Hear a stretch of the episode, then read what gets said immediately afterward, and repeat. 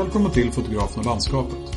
En podd om att fotografera naturen med mig, Theodor Paus. Det här är avsnitt nummer 40 och dagens gäst heter Terje Hellesö.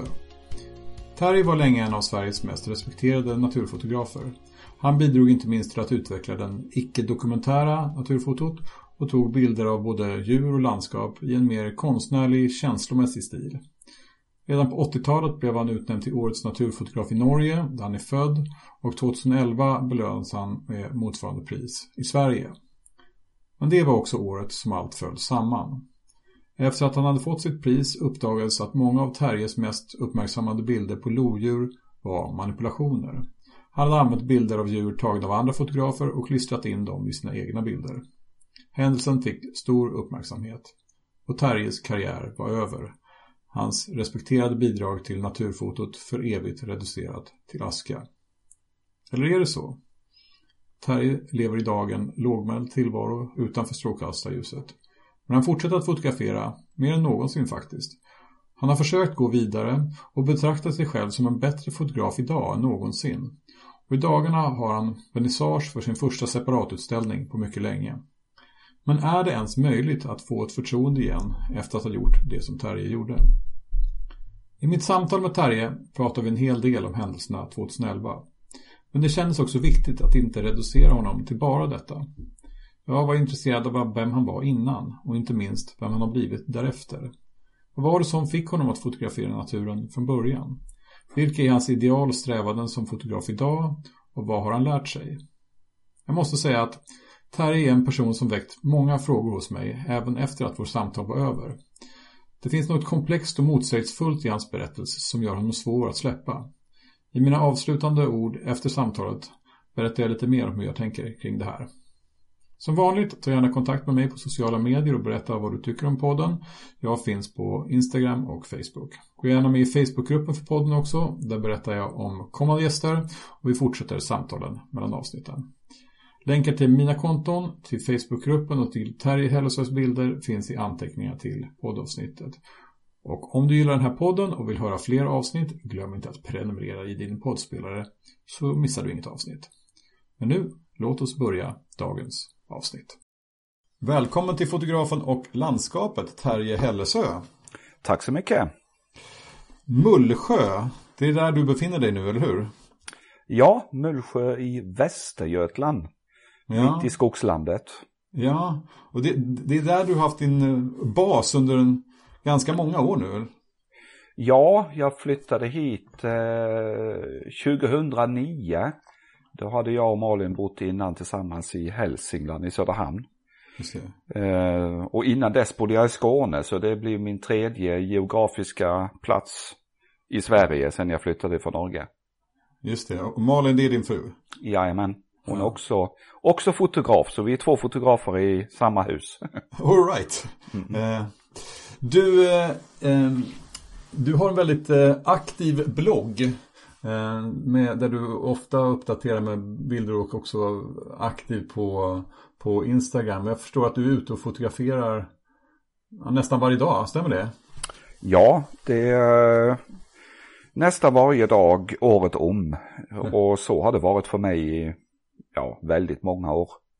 Så eh, jag tycker det här med kontinuiteten i fotograferandet, det ger extra näring åt bildseende. Så det är att du får ett helt annat sätt att se på omgivningen och på världen i sig med att mer eller mindre ständigt vara aktiv som fotograf. Har du varit ute redan idag? idag? Nu är klockan tio på förmiddagen när vi spelar in det här. Nej, vi har eh, stormen Dennis som rasar utanför här nu så det har inte blivit än. Jag har fått i mig lite frukost och tagit det lite lugnt idag. Men vad har varit dina projekt de senaste dagarna?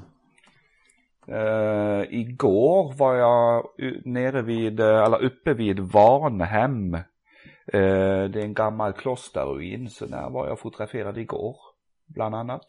Mm. Sen har det ju blivit eh, mycket svartvita landskapsbilder på sistone och eh, lite fågel, kanske inte lika mycket däggdjur sista månaderna som det har varit innan. Så det går lite i perioder vad jag fokuserar mest på kan man säga. Just det. På, på, Instagram så är det nästan bara det svarta, eller kanske till och med helt bara det. Eh, eller, och, svarta och vita om man så. Ja. Och där har du ju liksom utvecklat en lite, vad man ska säga, egen eller speciell stil. Kan, kan du inte berätta lite grann om, om den? Ja, så jag har väl, eh, när jag började fotografera i sin tid så eh, jobbade jag mycket svartvitt. Eh, fast då stod man i mörkrummet. Det här är ju tillbaka till slutet på 70-talet. Och eh, gillar det här svartvita bildspråket eller uttryckssättet om man så vill. Eh, men sen gillade jag ju inte att stå i mörkrum. Det har jag aldrig gillat. Eh, så det lugnade ner sig lite efter ett antal år och sen blev det mer och mer färg och diafilm som jag då jobbade med under många år.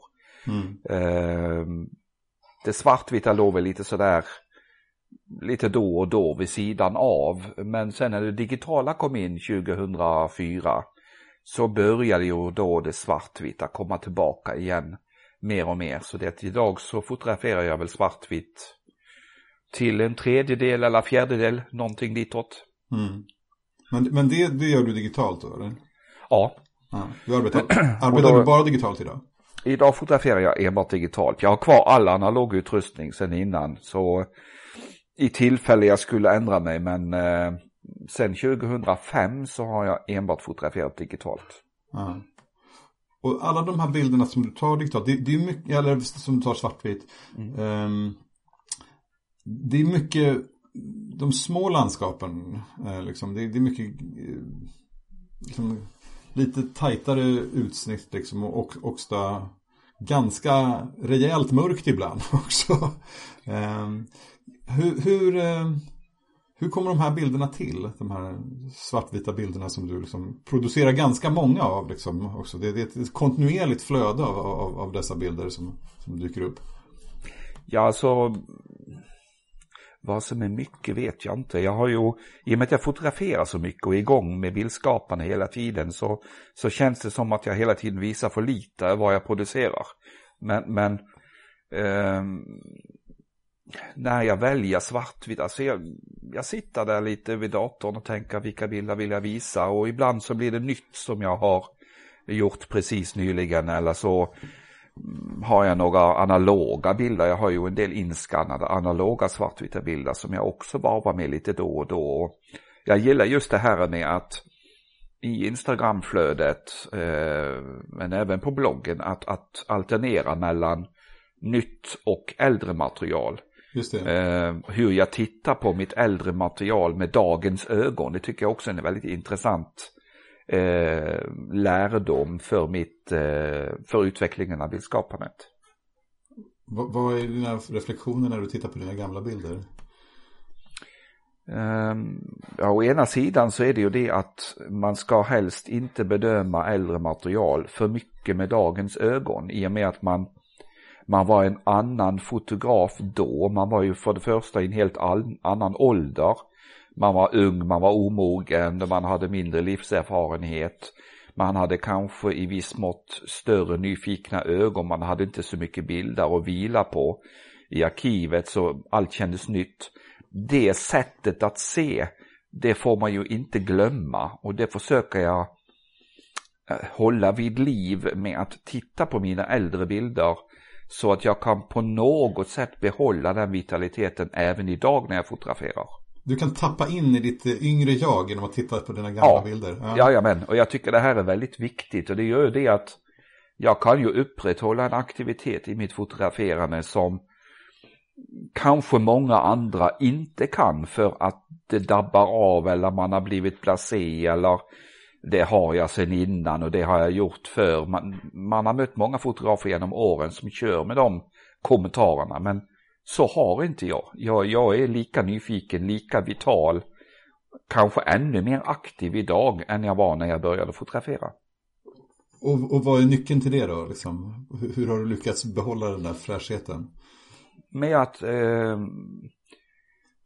på något sätt hela tiden aktualisera eller återaktualisera eh, den nyfikenheten, den det engagemanget, den energin som jag även hade under de första åren som fotograf. Just det. Ja. Men kan du berätta, du kan berätta kanske lite grann om liksom hur det går till rent praktiskt. Alltså om man, du, du är ute nästan varje dag. Liksom. Ja. Är, är, det liksom, Eh, hur, hur ser en dag ut? ja, det är väldigt olika. Eh, jag har ju alltid en kamera med mig oavsett var jag är. Till och med om jag går en promenad ner till Coop för att handla, det är inte mer än 300 meter, så kan jag vissa gånger ta kameran med mig och sen bestämmer jag mig för att stanna ungefär var tionde meter och fotografera. Och sen får jag se vad jag kan på något sätt se och producera i intressant bildväg. Ungefär var tionde meter. Eh, och så gör jag det på vägen ner till Coop och så går jag och handlar och så går jag tillbaka och så gör jag likadant på vägen tillbaka.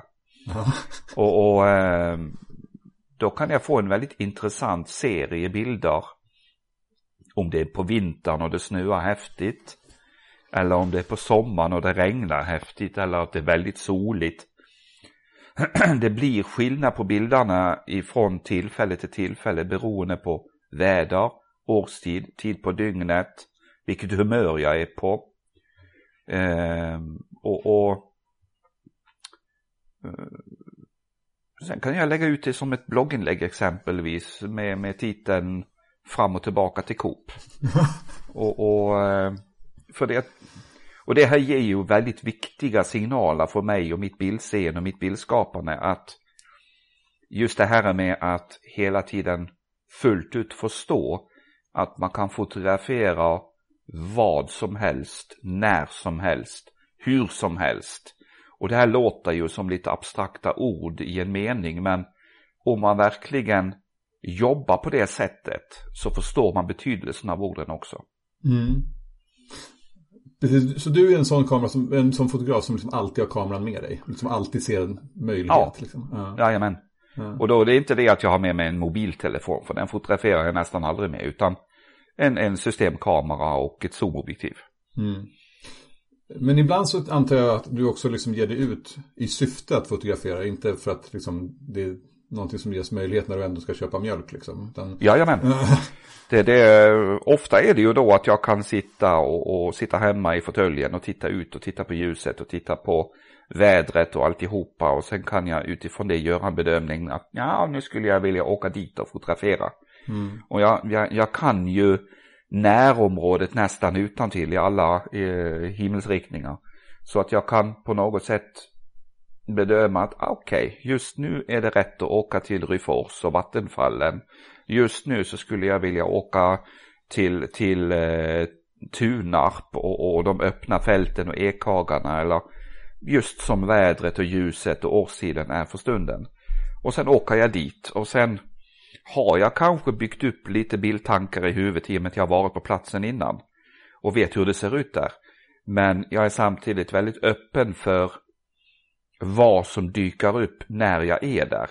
Ja, av motiv, av situationer. Eh, helt enkelt med, med öppna ögon vad jag råkar upptäcka och vad jag kan få ihop till en bild för stunden. Mm. Vad är det som motiverar dig att fortsätta så här? Du har hållit på ganska länge. Började fotografera 1973 för mig att du har sagt. Ja. Eh, och menar, det är ju snart 50 år. Ja. Eh, och, och, och, och, som du beskrivit då ofta, i alla fall nu då, nästan varje dag då. Eh, vad, vad, är liksom, vad är drivkraften som finns i dig att fortsätta på det här sättet? Jag tror det här handlar väldigt mycket om existentiella frågor för min del. Just det här med att livet i sig är ju väldigt flyktigt och väldigt impulsivt och, och, och eh, det handlar om minnen som försvinner och det handlar om drömmar som inte infrias. Alltså det är hela tiden på väg framåt. Eh, ibland känns det som utan mål och mening. Medan stillbilden, fotografiet på något sätt har en möjlighet att stanna ögonblicket, stanna tiden för en sekund. Um, och Sedan har jag dessa bilder att återvända till som brottstycken eller vad man ska kalla det för avsnitt ur livet. Ehm, så att livet inte bara svävar iväg och där man råkar glömma någonting eller där idéer och drömmar inte har infriats. Alltså på något sätt så blir det någon, någon form av självbiografisk beskrivning av mitt liv genom bilder. Just det. Eh, ja, de flesta människor som liksom fotograferar kanske till vardags där, då blir det liksom familj och barn och liksom mm. situationer. Och det, det, kan ju vara också lite grann dokumentärt, man vill komma ihåg vad som hände julen 1992 liksom. Eller, eh, sådär. Men, men, dina bilder har ju, är, är natur och, och, och, bilder liksom. Eh, är, det, är, det, är, det, är det den delen av, av ditt liv som du känner störst behov av att dokumentera eller liksom frysa på det där sättet? Ja, för mig så är ju naturfoto, det är ju en form för självporträtt. Eh, livet för mig är ju inte eh, enbart, vad ska vi säga, eh, minnesbilder att komma ihåg en födelsedag eller en julafton eller mm. Tant Märtas 70-årsdag, bara sådär rakt upp och ner i händelser. För mig och kanske viktigast av allt så handlar det ju egentligen om vem jag har varit känslomässigt, eh, hur jag har mått, vad jag har grubblat över, alltså vad som finns inuti mig och har funnits inuti mig för mm. 10 år sedan, för 15 år sedan, för 30 år sedan. Um, och, och funderingar var jag är någonstans om ett år. Känslomässigt. Så det är ju mina känslor jag vill försöka ha i någon form av självbiografisk form. Mm. Mer än utseenden och eh, dokumentära minnen. För alltså, ett dokumentärt minne säger ju ingenting om hur jag mådde. Nej, så att bilderna liksom av liksom skogarna utanför Mullsjö eller liksom promenaden till Coop liksom. Mm. Eh, det är egentligen bilder av dig. Ja, ja, ja. Inte, inte bara gjorda av dig utan föreställande dig i någon bemärkelse. Ja, och det fina med naturen det är det att i och med att vi är människor och oftast då inte lever i naturen så blir ju naturen ännu mera frigjord ifrån om en citattecken verkliga händelserna så att det blir per definition eh, eller förväntas nästan om man ser bilderna att bilderna har mer ett symboliskt värde. Att det mer handlar om metaforer än konkret visa en dokumentär händelse. Och då tycker jag kanske det att jag ligger närmare mig själv och hittar närmare mig själv genom naturen än om jag skulle fotografera exempelvis tant Berta eller vem det nu skulle vara. Mm. När du gör det liksom och, och, och, och är ute i, i, i naturen tar de här bilderna som på olika sätt liksom illustrerar hur du själv känner och liksom hur du själv är. Eh, vad är det viktiga för dig? Hur tänker du liksom när du tar bilderna? Liksom så här, jag menar, det finns ju många olika sätt att liksom sortera upp sitt fotograferande. Liksom att, ja, vissa har, jobbar liksom med vissa regler, det ska alltid vara på det här sättet. Eller liksom, vad, vad, är, liksom, vad är viktigast för dig när du tar bilden? Det absolut särklass viktigaste det är att jag sätter mig i någon form av eh, här och nu-känsla. Att just nuet och känslan i nuet är det som måste vara uppe på ytan kan man säga. Ehm, så att jag inte sitter i skogen och drömmer mig någon annanstans eller tänker på någonting som inte är där. Utan att jag är där och ingen annanstans. Ehm, och, och har den extrema öppenheten. Ehm, det är väl huvudmålet när jag är ute och fotograferar. Så att jag på något sätt kan, kan se det fullkomligt unika just i det ögonblicket. Det är i alla fall förhoppningen. Och, och eh, sen det här med regler och som visst, det, det, det, det finns ju där alltså komposition och perspektiv och, och, exponering och alla de här sakerna är ju viktiga på ett sätt. Men det är ju någon, det är ju en, en del av utbildningen som man har nästan till lagt lite bakom sig. Eh, så att det ligger mer i ryggraden idag än som en lärobok man plockar fram och, och slår upp i. Mm. Eh, så man plockar ju ifrån det man har i ryggraden och kanske inte tänker så mycket på eh, varför man gör som man gör. Utan man bara gör det för att man vet hur man fungerar. Det är väl fördelen av att ha hållit på länge liksom. Att eh, man behöver inte tänka på det tekniska och liksom praktiska på det sättet. Du kan gå in i det, det skapande liksom. Ja, åtminstone så är det ju någonting som utvecklas tack vare av att jag har den här kontinuiteten i mitt bildskapande och fotograferande.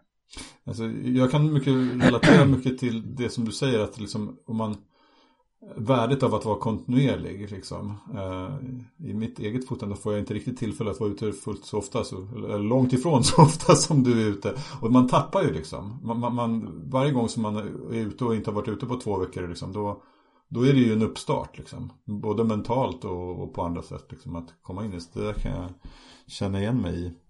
Det blir ju det att man vill komma ifrån det här tre steg framåt och två bakåt hela tiden. Utan man, man vill hela tiden gå framåt. Ja.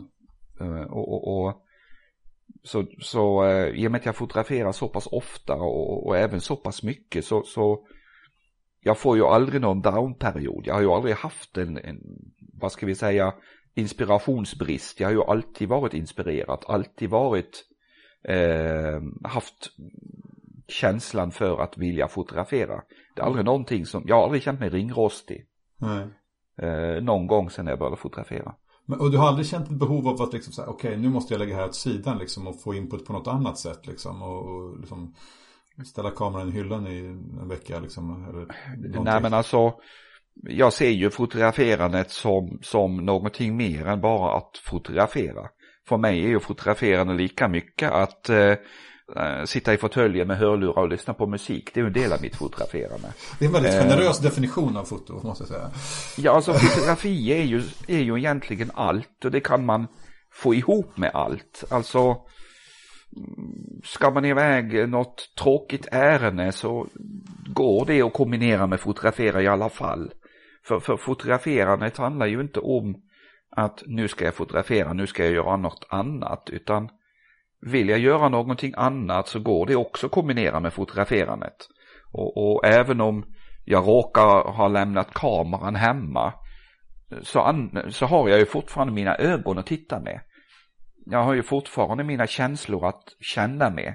Så det är att fast jag är någonstans och har lämnat kameran hemma så är jag ju aktiv fotograf när jag är där i och med att jag tittar och i och med att jag känner. Och det sätter ju också sina spår i mig och berikar mitt eh, fotohjärta även nästa gång jag har en kamera med mig. Så det Kan man säga att du är alltid fotograf? Ja, det är som jag har sagt att fotograf är inget man blir, det är något man är.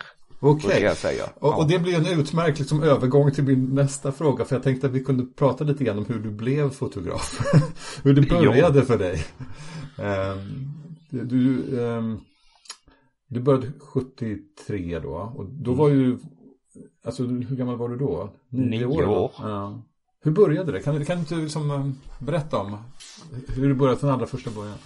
Jo, jag var ju då i pojkar så var jag med i någonting som heter Buekops. Det finns i Bergen hemma i Norge. Det finns bara där och ingen annanstans. Så det är att är man inte begränsad så vet man inte e-, vad det är. Det är en företeelse som är typiskt bergensk. Att pojkar är med i ett buekorps och så finns det då olika buekorps från olika regioner av eh, Bergen kan man säga. Och då tillhör man ju ett buekorps eh, av hävd genom familjen. Okay. Och i och med att min far var nere från Möllpris, då var det Nygårds bataljon som jag tillhörde om jag ville gå med i ett buekorps.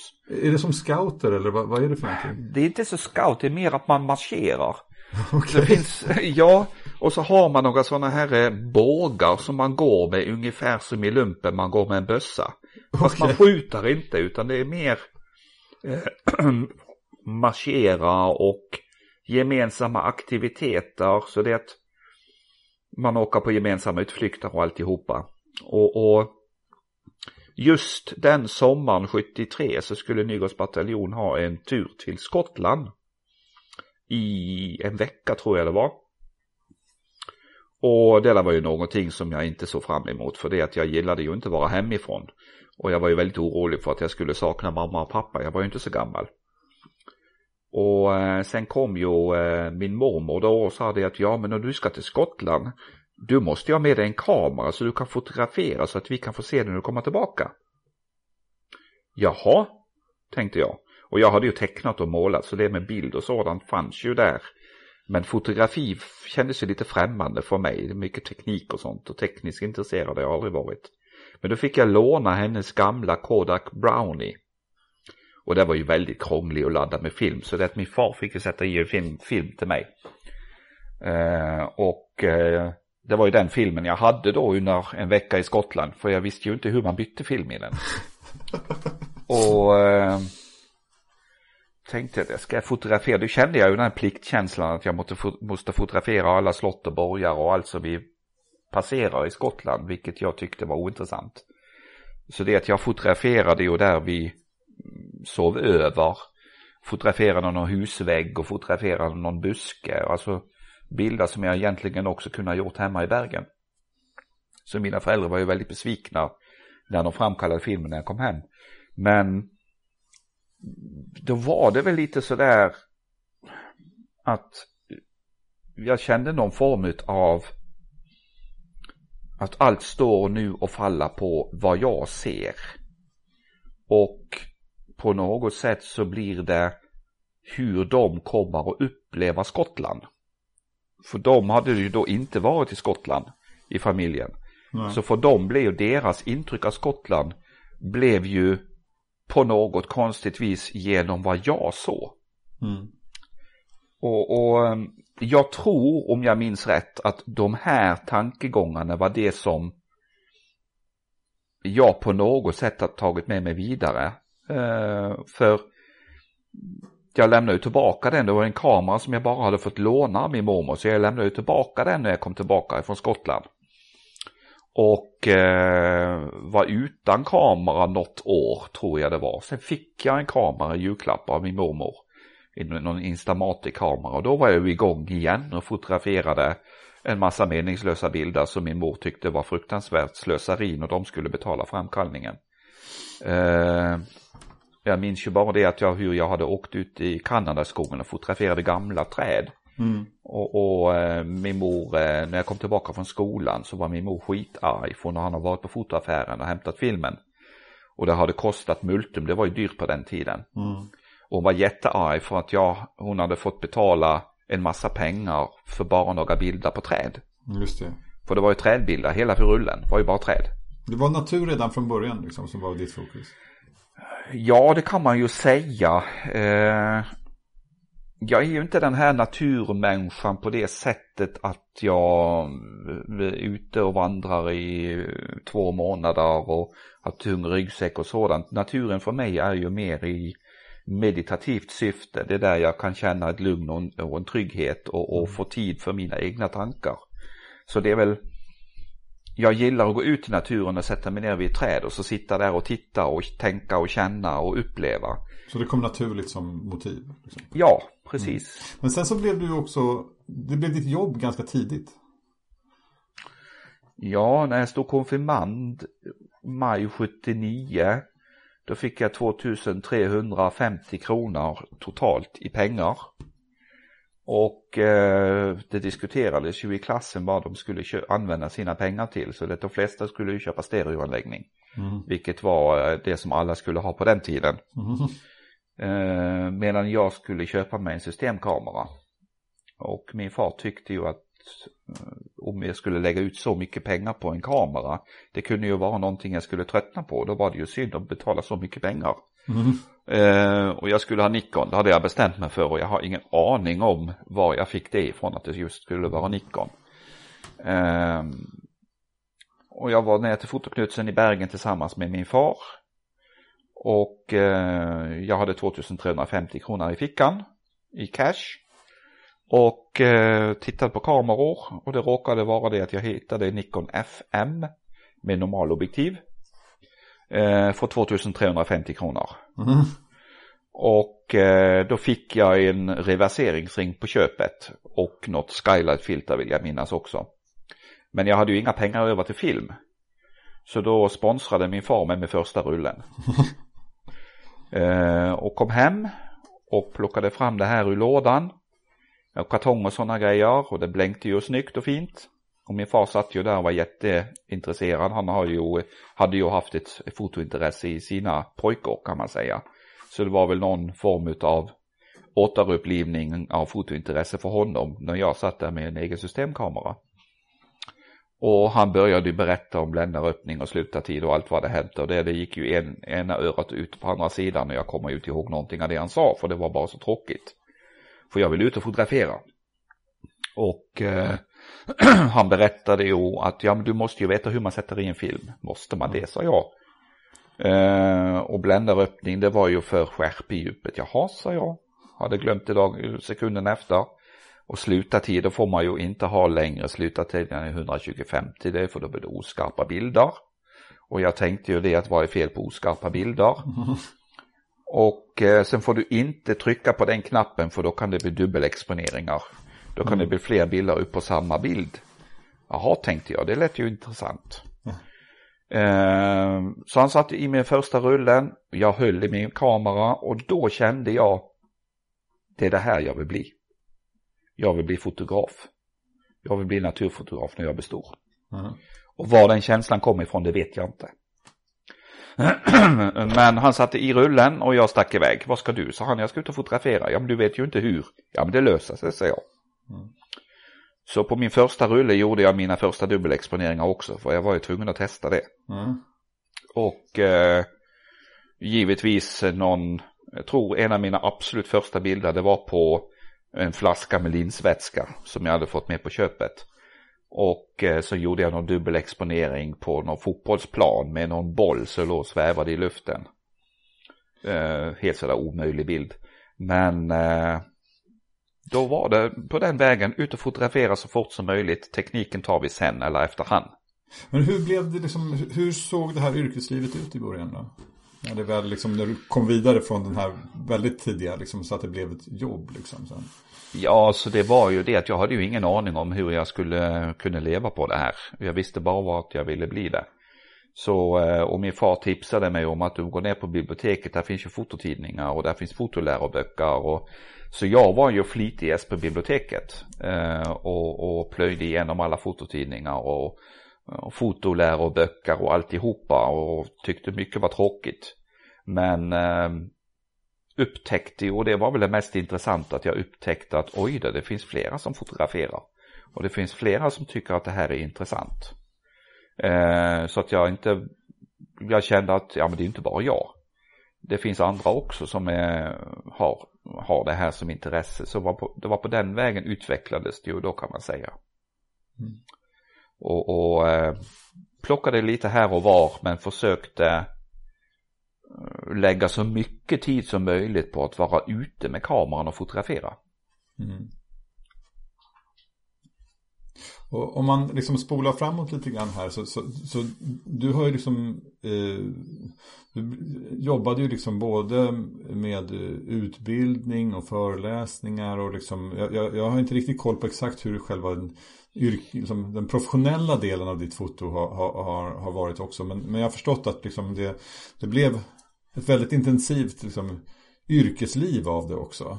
Stämmer det? Ja, alltså jag, jag tänkte ju det att jag måste ju se om jag hittar vägar att, att tjäna pengar på det här. Och, mm. och, jag frågade väl min far tusen frågor i början om hur kan man tjäna pengar på det här. Och, och han sa det att jag kanske du ska hålla i fotokurser. Ja men då gör jag det. Så då kontaktade jag ett studieförbund i Bergen.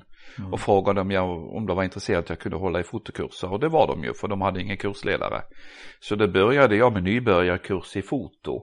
Och eh, jag tror det var sådana kvällskurser för de studieförbund. Mm.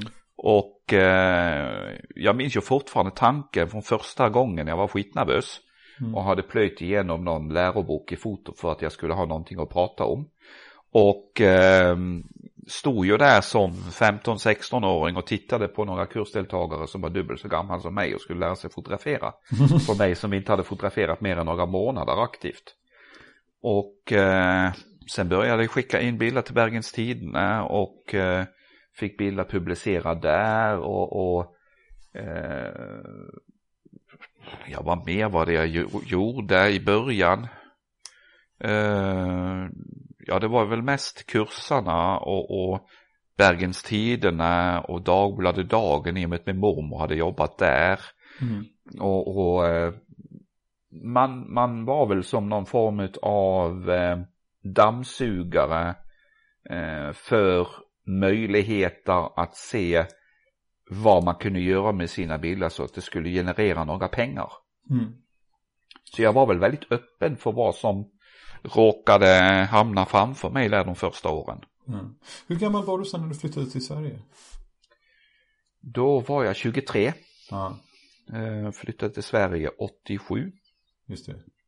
Och eh, jag hade ju innan dess så jag hade ju jobbat professionellt i fyra år när jag flyttade till Sverige. Och eh, blev professionell dagen efter jag slutade gymnasiet. Och, och hade 5000 kronor i årsinkomst första året. Så var tur, tur att man bodde hemma. Och eh, kom med i norska naturfotograferna som 19-åring. Just det. Eh, var med i biofoto som 18-åring. Eh, startade en naturfotoförening i Bergen, Bergen Naturfoto. Som växte från 5 till 60 medlemmar på något år eller vad det var. Eh, var med i fotoklubbarna i Bergen. Tyckte de hade möten alldeles för sällan. För jag tyckte en gång i månaden var för sällan. Jag ville helst ha möten varje vecka. Mm. Eh, var det där flyttade... viktigt för dig att vara med i organisationer på det där sättet? Det var ju det väldigt mycket för, för jag, jag, kände ju det att jag kan ju inte sitta och prata bild och prata saker med, sitta och prata med mig själv. Mm. Utan jag kände ju det att det var intressant att prata med andra som delade samma idéer och tankegångar och intresse som jag hade. Så, så jag byggde ju upp ett umgänge och vänner och sådant i, i fotomiljön redan från första början. Mm. Och eh, när jag flyttade till Sverige 87 så tog det ju bara något år innan jag startade Fotonatura. Eh, som som eh, ble, hade möten varannan söndag tror jag det var. Och, och helst hade jag ju velat ha varje söndag men då fick, eh, blev jag nerröstad för de tyckte det var för ofta. Mm. Och eh, så jag kände ju, jag, jag levde och andades foto dygnet runt redan från början. Mm. Och, och eh, så det är ju klart, livet har blivit mer nyanserat och sådant efter det, men det finns ju fortfarande dagligen i mitt liv. Ja. Du har ju beskrivit i, i intervjuer och så tidigare liksom att eh, efter vart så blev det liksom väldigt intensivt för dig. Mm. Eh, liksom att du, du, blev allt mer uppmärksammad och, mm. liksom, eh, och, och, fortsatte vara så här aktiv. Liksom, du fick en väldigt aktiv blogg eh, eh där du liksom la upp bilder och hade olika projekt och sådär.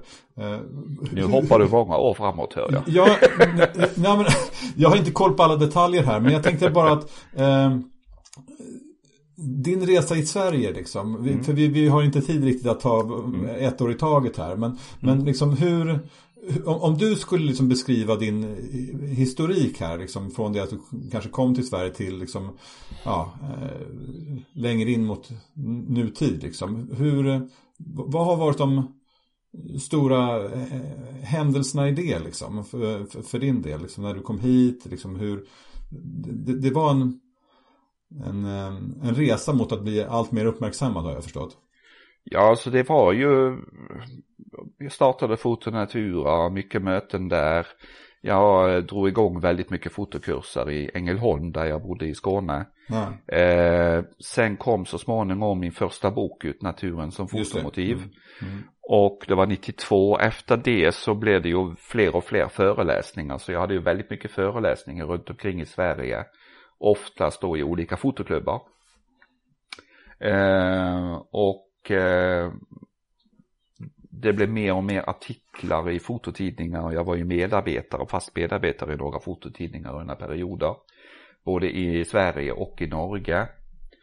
Eh, så det var ju mycket kurser, mycket föreläsningar och mycket artiklar och reportage i tidningar under alla de här analoga åren fram tills det digitala kom in.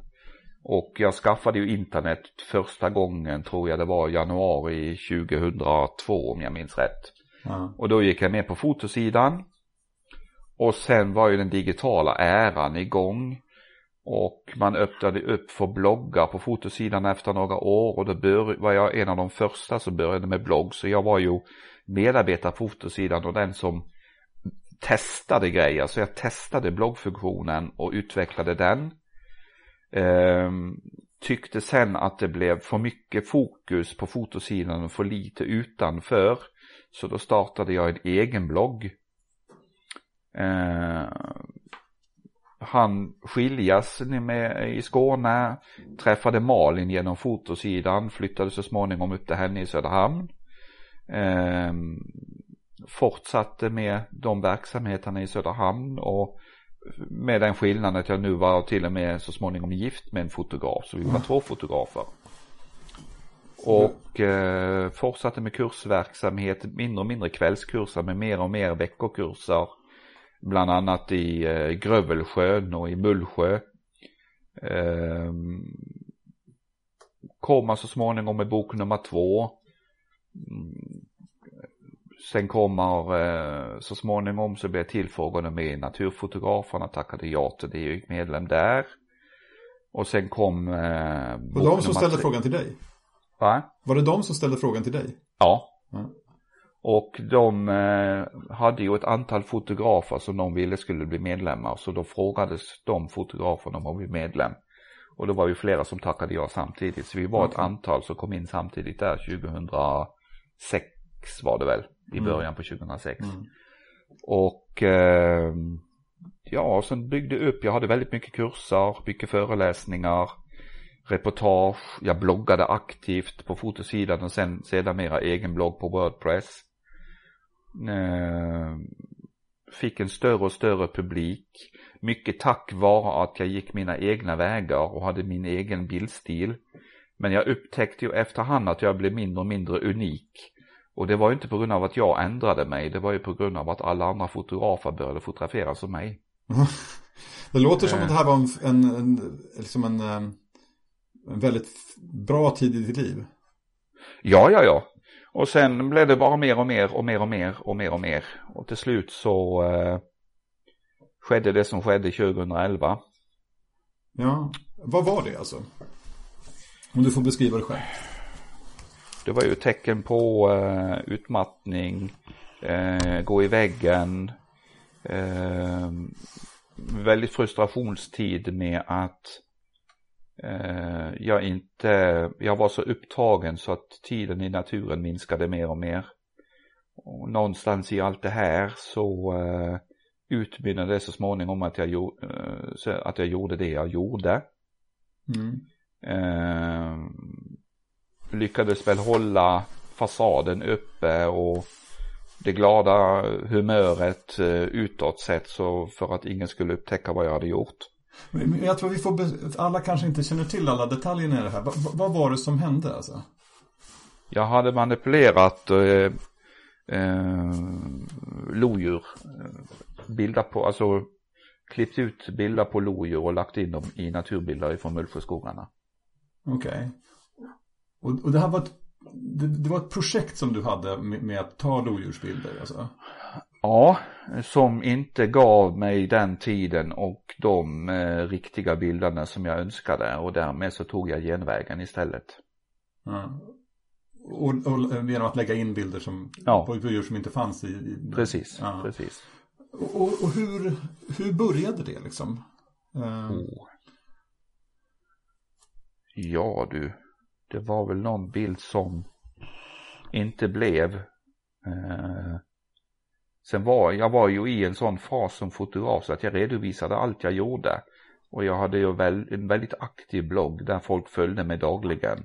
Och väntade på och förväntade sig resultat på nolltid. mm. Så jag hade ju en, en enorm press på mig också att, att om jag hade varit ute och fotograferat så satt ju folk mer eller mindre och väntade på att det på kvällen kom blogginlägg med just de här grejerna jag hade skrivit i tidigare blogginlägg att jag skulle fotografera.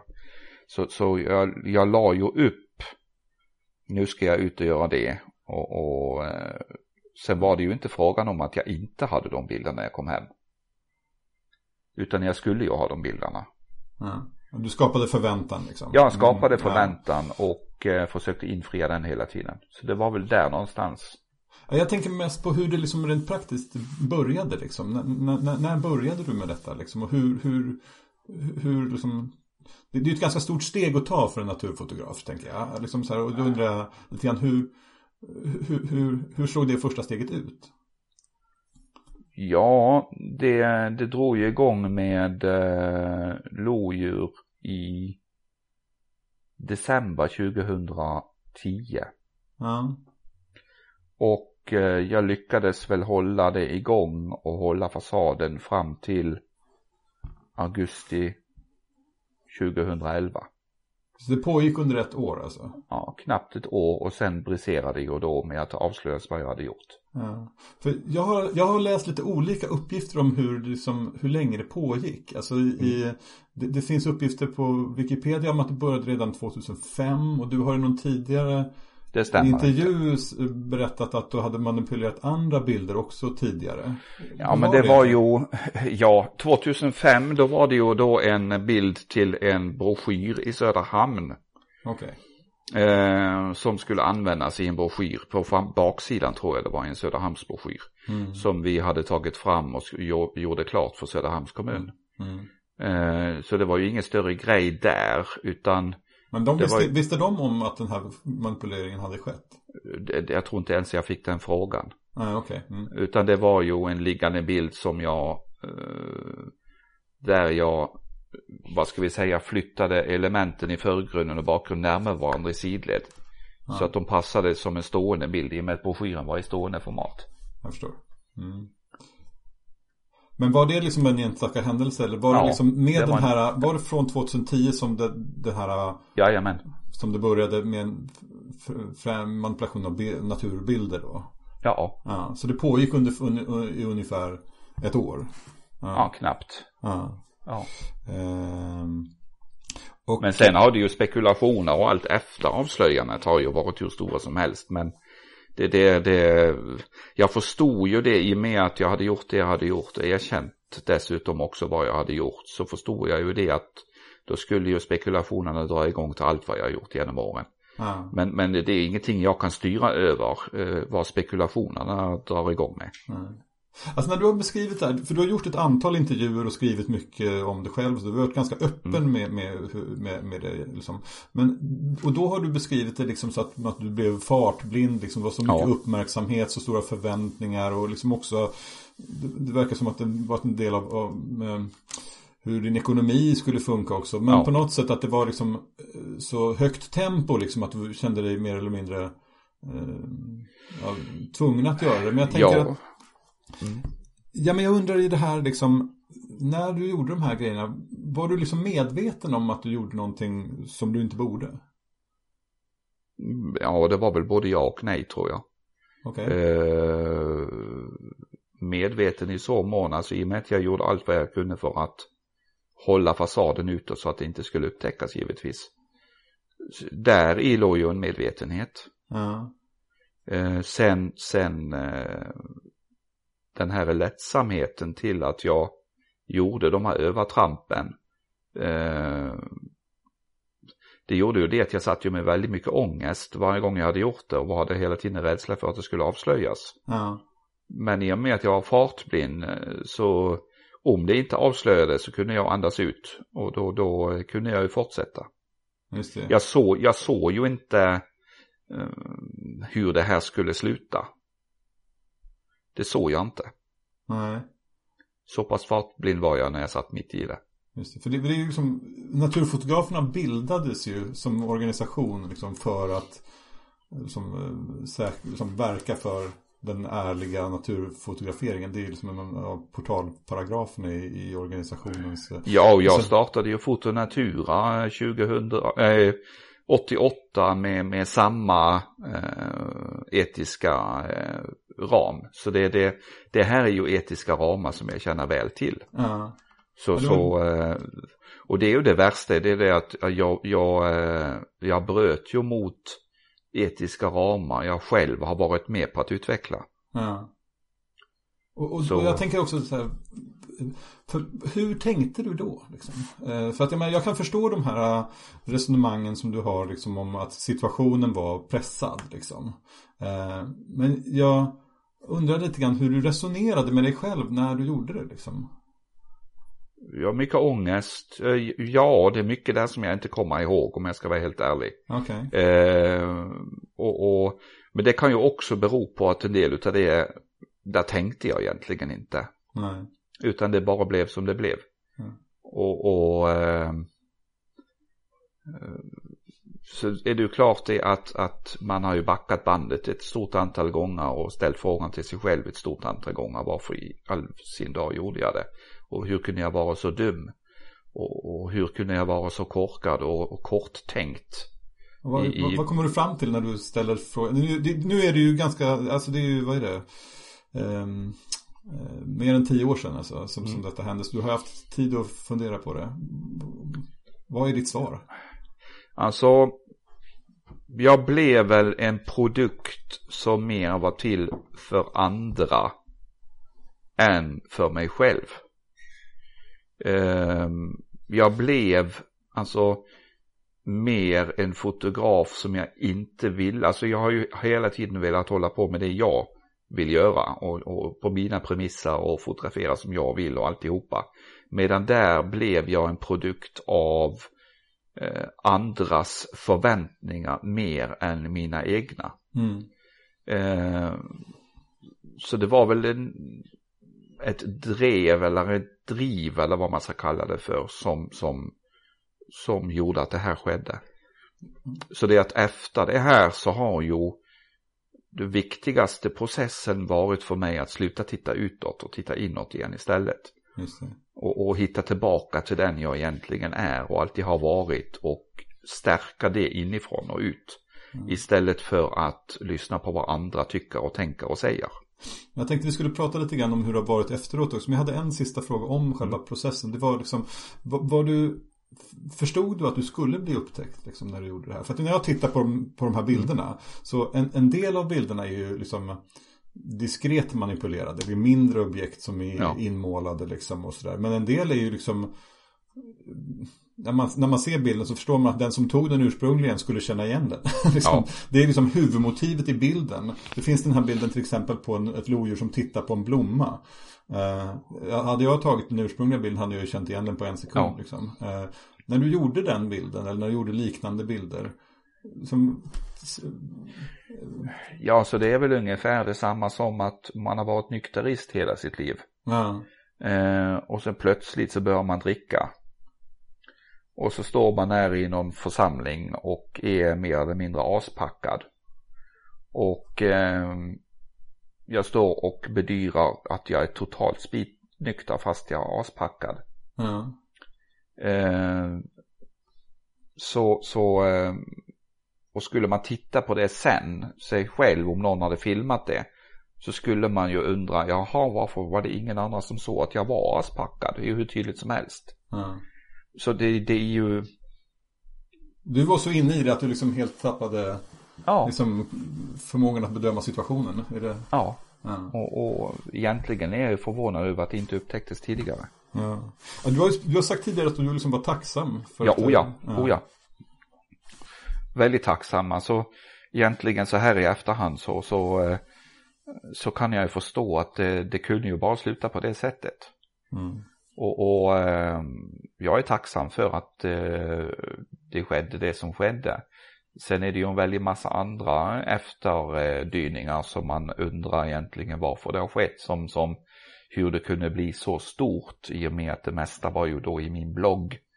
Eh, hur eh, andra fotografer har utnyttjat eh, mitt beteende maximalt för att skaffa egna fördelar. Alltså man har ju blivit, det är nästan som det har blivit naturfotografisk politik i frågan. Mm. För att eh, lyfta sig själv och genom att förminska mig. Så det har ju varit väldigt mycket fulspel i efterdyningarna. Mm. Kan du att du har blivit orättvist behandlad? Ja, på ett sätt. Alltså jag förstår ju det att, att det blev som det blev och att jag gjorde fel. Allt det där förstår jag ju. Sen är det ju fulspelet i efterhand som jag tycker, det har ju inte varit, jag har inte varit med i en, en enda seriös debattdiskussion i frågan. Eh, allt har ju varit i fulspelsform och eh, näthat och, och förlöjligande och, och idiotförklarande, alltså de diskussioner som har varit med mig i efterhand har ju oftast varit i den formen. Istället mm. för att ha en seriös paneldebatt. Eh, om, om hur det kan bli som, alltså att börja diskutera om att man måste ha hårdare regler än naturfoto och eh, man måste, det är ännu viktigare att hålla på med äkta naturfoto. Det, det är ju löjliga eh, slutsatser, det är ju inte det det handlar om. Handlar det handlar ju inte om att naturfoto måste bli mer äkta. Jag har aldrig tyckt att naturfoto bör ha en ambition av att vara äkta. För mig har det aldrig varit viktigt att vara äkta med mina bilder. Mm. För mig handlar det om tolkningar och jag är mer konstnär. Och, och så har jag alltid varit. Jag mm. följer mm. mina egna intentioner. Mm. Och, och, men det som felet jag gjorde det var ju att jag ljög. Mm. Och, och eh, därför så är det ju så att det finns två regler att tänka på för alla naturfotografer och några andra regler finns inte. Och det ena är att man inte ska ljuga och det andra är att man inte ska förstöra i naturen. Punkt, punkt, punkt, punkt. Mm. Uh, utropstecken. Mer, något mer tycker jag, ska man diskutera vad som är äkta naturfoto då har man en ny evighetsdiskussion som aldrig tar slut. Jo, precis, så, så, så är det ju också. Eh, du, du har sagt eh, också att du eh, som har, blev en bättre naturfotograf ja. av det som hände. Kan du utveckla det? Jag började titta inåt igen. Eh, och, och, lyssna på mig själv och inte lyssna på andra. Eh, det har ju inte saknats personer med pekfinger även efter 2011 som tycker att jag ska göra si och ska göra så. Eh, så det, det har jag, det, jag lyssnar ju inte på, alls på sådana grejer längre. Eh, för skulle jag fortsätta att lyssna på det så, så har jag ju inte lärt mig någonting utav det här. Mm. Utan det viktiga är att jag följer mina egna intentioner och gör det jag själv vill och så får andra göra det de vill. Och, och eh, det och hitta tillbaka till sig själv i kombination med mer erfarenhet och flera års träning har ju gjort att jag idag känner att jag har blivit en bättre fotograf än vad jag var innan. Just det, ja.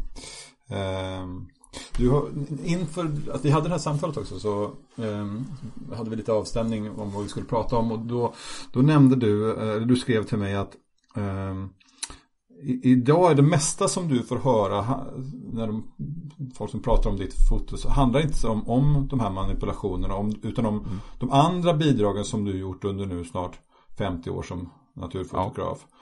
Vad tror du eh, folk tänker på idag när de hör namnet Terje Hellese?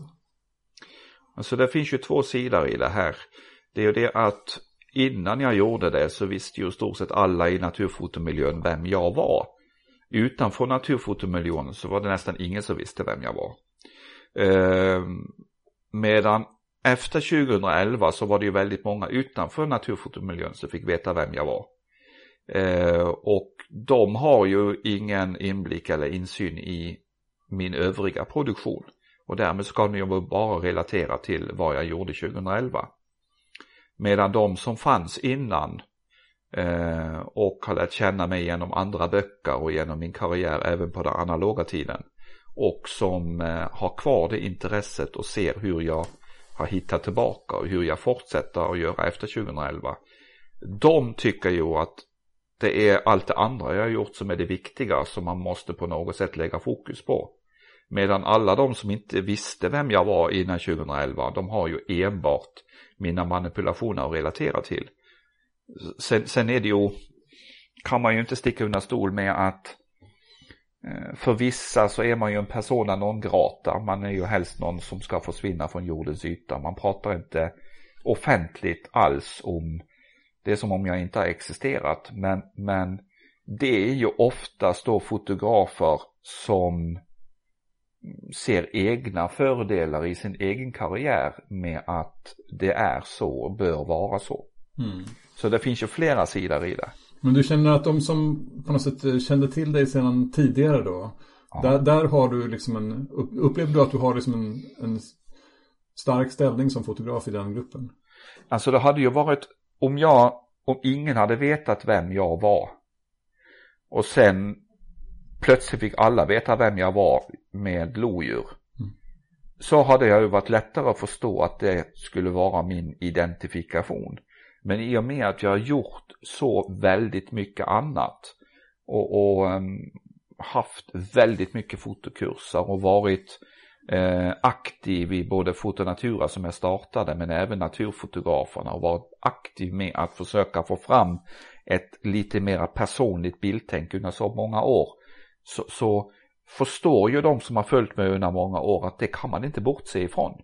Mm. Och, och eh, sen är det ju klart, det finns ju de som tycker det att visst kan man bortse ifrån det. Eh, särskilt om det då är fotografer som gynnas själv av att man eh, diskuterar på det sättet. Du, du återkommer till den där frågan ett antal gånger nu, liksom att mm. under ja, samtalet, ja, ja. att du känner att liksom andra har utnyttjat din, liksom, dig för att liksom um, ja, få ljus själva liksom. Ja, ja, ja, det är väldigt tydligt. Mm. Det, det, och egentligen så är det väl någonting som eh, alltså jag har ju haft den här diskussionen innan i även dokumentären som, som kommer nu i oktober på SVT. Så, så, så återkommer jag också till de frågegångarna och de som har följt eh, mig under många år och även följt processen efter 2011. Dels från mig och dels från hur andra har betett sig och vad andra har skrivit. De ser ju det här.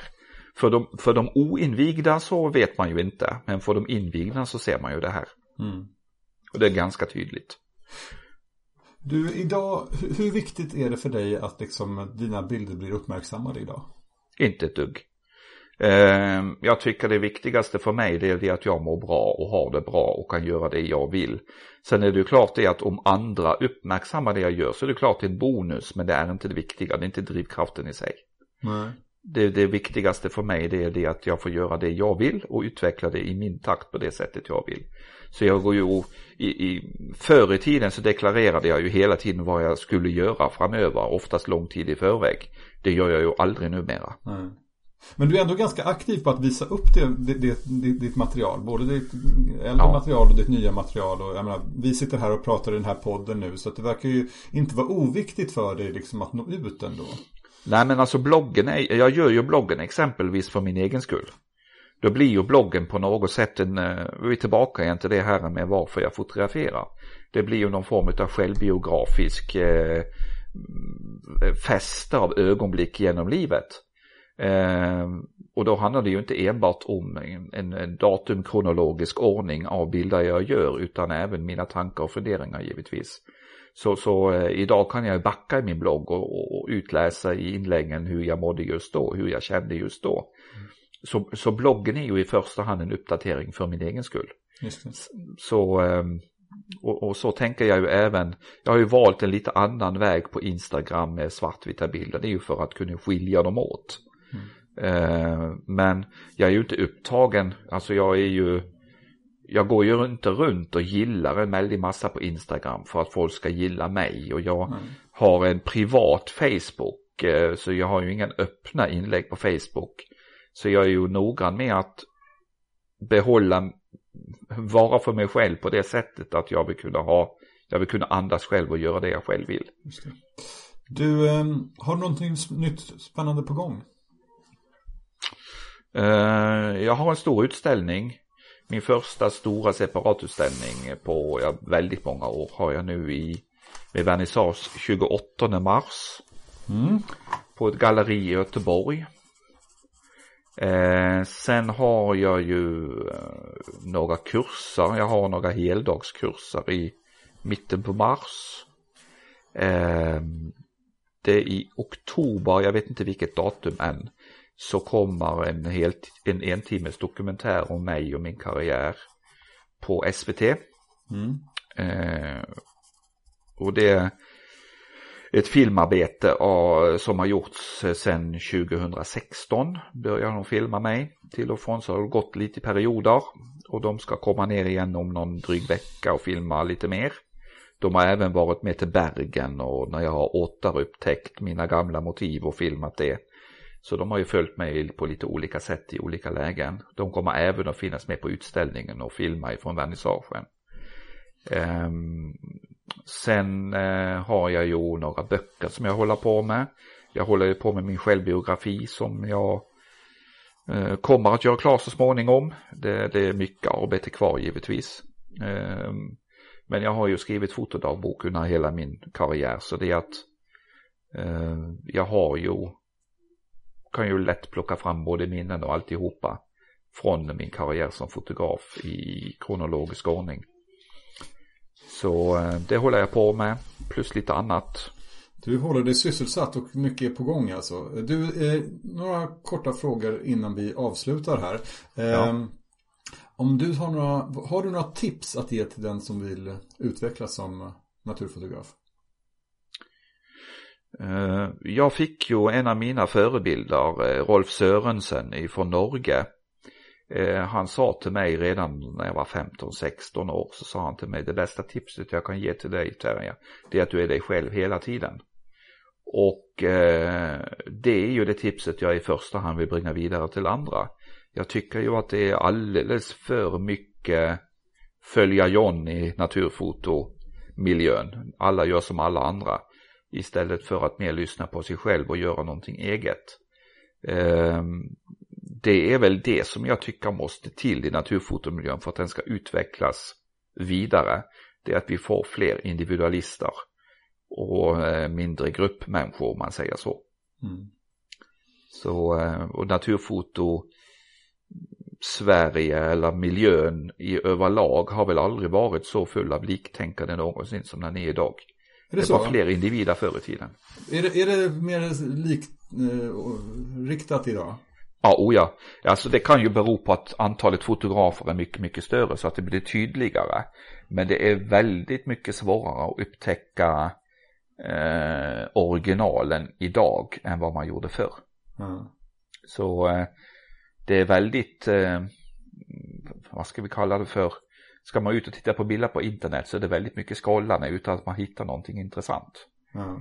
Eh, medan förr i tiden om man hade fototidningar och fotoböcker som enda tillgång så var det lättare att hitta någonting. Ja, och då fanns det ju redaktörer som sorterade bort saker som var alltför dåliga också. Eh, det är givetvis också ja. eh, ha, kan ha haft en betydelse. Men man ser ju det här liktänkande även i vilka bilder som uppmärksammas, hur man väljer att kommentera och gilla bilder. Det, det, det, det blir ju nästan aldrig några fördjupade seriösa bilddiskussioner exempelvis. Det förekommer ju nästan inte idag. Mm. Så det, på grund av det i kombination med att det är så väldigt mycket liktänkande så blir det mer och mer yta och mindre och mindre innehåll. Ja, eh, har du några tips på andra fotografer som eh, kan vara med i den här podden som kanske kan bidra med eh, eget tänkande som vi kan prata om vidare i podden. Framtida avsnitt. Ja, så det, det blir ju väldigt lätt svåga politik med, med, med sådana grejer givetvis. Och, och svåga politik är det ju väldigt mycket redan. Men, mm. men Du får försöka sätta dig över det. Vad sa du? Jag sa att du får försöka sätta dig över det. Mm. Ja, eh, det skulle ju vara väldigt konstigt om jag inte nämnde min fru Malin Ellisdotter Hellesö mm. som är fantastiskt duktig fotograf och eh, hon har lärt mig väldigt mycket och vi inspirerar varandra dagligen. Och hon har ju ett helt unikt bildspråk. Eh, sen har vi ju Erik Mofjäll, eh, bor nere i Göteborg, som går egna vägar och inte bryr sig om vad andra gör och eh, hedrar åt honom för att han håller hårt i sitt. Han har en oerhörd integritet i sitt bildskap. Han är musik, yrkesmusiker men eh, går sina egna vägar, mycket landskapsfoto. Sen har vi ju Morten Lundgren, en jättebra, en god vän eh, som eh, har funnits i alltihopa efter 2011 givetvis också och som utvecklar sig som fotograf av mycket nyfikenhet. Har en entusiasm i sig som, som bildskapare och det skulle kännas konstigt om jag inte rekommenderade honom. Mm. De tre åtminstone, tycker jag. Tack för de tipsen och eh, tack för att du tog dig tid och berättade om din, allting som vi har pratat om. Det har varit väldigt kul att ha dig med. Tack för idag. Jo, tack så mycket. Det var bara trevligt.